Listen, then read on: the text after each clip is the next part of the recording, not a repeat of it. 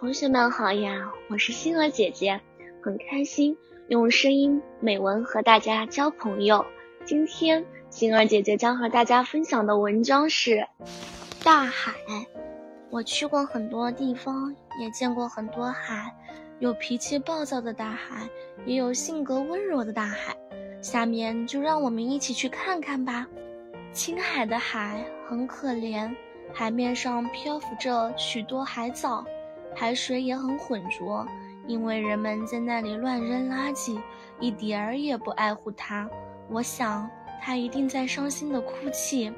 威海的海很温柔，那里的浪花轻轻地拍打着沙滩。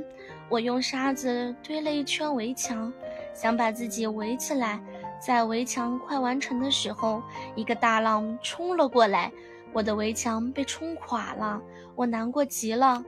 涠洲岛的海也有点脏，因为刚刮过台风，沙滩上有很多垃圾。凌晨三点，我们去赶海，我兴奋极了，在那里捡了许多贝壳儿。回到客栈清洗时，竟发现了寄居蟹，我又开心又害怕。北海银滩这个名字一听就知道那里的沙子很漂亮。到了银滩。我看见沙子在阳光的照耀下闪闪发光，美极了。银滩上有许多小螃蟹，它的名字叫沙蟹，以沙子为食。银滩的海像一个暴躁的老爷爷，大浪一个接着一个向我们扑来，我站都站不稳，还喝了好几口海水呢。